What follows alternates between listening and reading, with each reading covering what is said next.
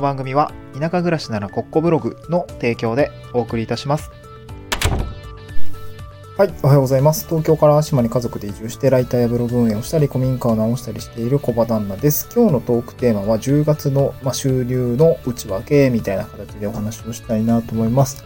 まあ、月曜日なんで、まあ、ちょっと仕事っぽい話をしつつも、ちょっとね、山での作業が忙しくて、今日も割と早めに家を出ないといけないので、あのーちょっと準備をして先に行こうかなと思うんですよ。そうそう。ちょっとね、山でのワーク、忙しいっすね。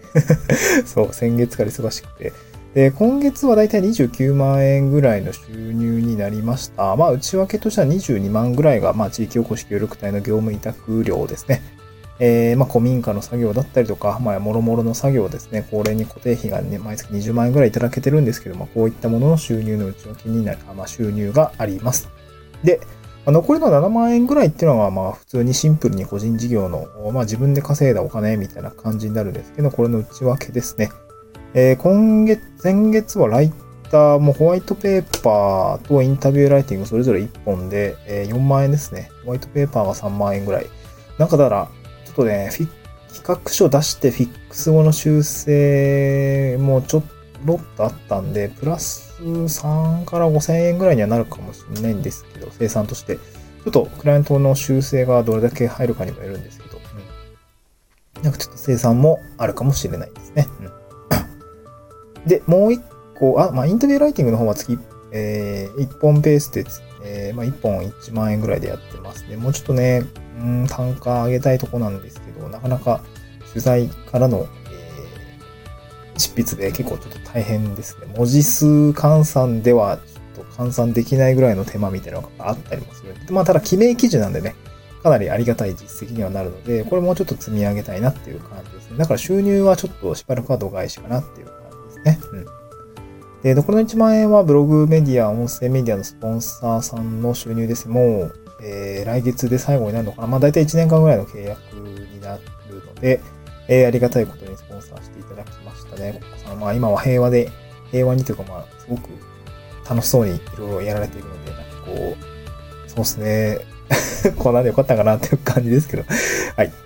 で、続いて最後、えー最後じゃない、4400円ぐらいだったのはフリーコーのボイシーです。で、まあ音声の収録っていうことで、えーお話をさせていただきました。で、次の4300円ぐらいなのが、Kindle 印税ですね。なんか引き続き Kindle は4000円ぐらいキープしていて、なんか他の方は、えー、最初は結構入ったんだけど、なんか1600円ぐらいに落ちてますみたいな話があって、4000円という数字、まあ意外と地味に稼げているみたいな感じの印象を受けたので、なんかすごく面白いなと思いました。うん。難しいね、Kindle ね。もっと下がると思ったんだけど、いや、うん意外と地味にキープしてる感じ。いや、なんかありがたいよね。月4000円ぐらい毎月何にもしなくても入ってくるのめちゃありがたいなと思いましたね。もう一本ぐらい出したら頑張ったら月1万円ぐらいいけんじゃねとか思いながらね。いや、あの、なんか書きたいなっていう気持ちも湧いてくるような数字でございます。はい。えーっと、残りは2 3 2300円ぐらいですね。これブログのアフィですね。えー、だったりとか、なんかちょっと、もう、持ってこいでしてないといけないなと思いながらね、うん、気が遠くなりますね。で、先月は有料ノートもね、1200円、まあ、600円のものが2部売れていて、まあ、これは良かったなと、なんか毎月売り上げ立ってるって話を前したんですけど、嬉しいね。本当にね、えーみんな、誰かの役に立っていればすごく嬉しいなと思いますね。うん。はい。そんな感じかな7万円。まあ先月12万円ぐらいでね、結構えーまあ、ライターの収入が多くなったんだけど、まあ、ライター、ちょっと悩ましいよね。そう、悩ましい。収入悩ましいですね。ちょ今山の仕事忙しくて、そう。山のワークが忙しくて、正直ちょっと一回クライアントワークストップしてもいいかぐらいの感覚ではいるんですけどね。まあ、ちょっと考えたいなと思います。はい、今日は短いですけど、こんな感じで月曜も頑張っていきましょう。また次回の収録でお会いしましょう。バイバイ。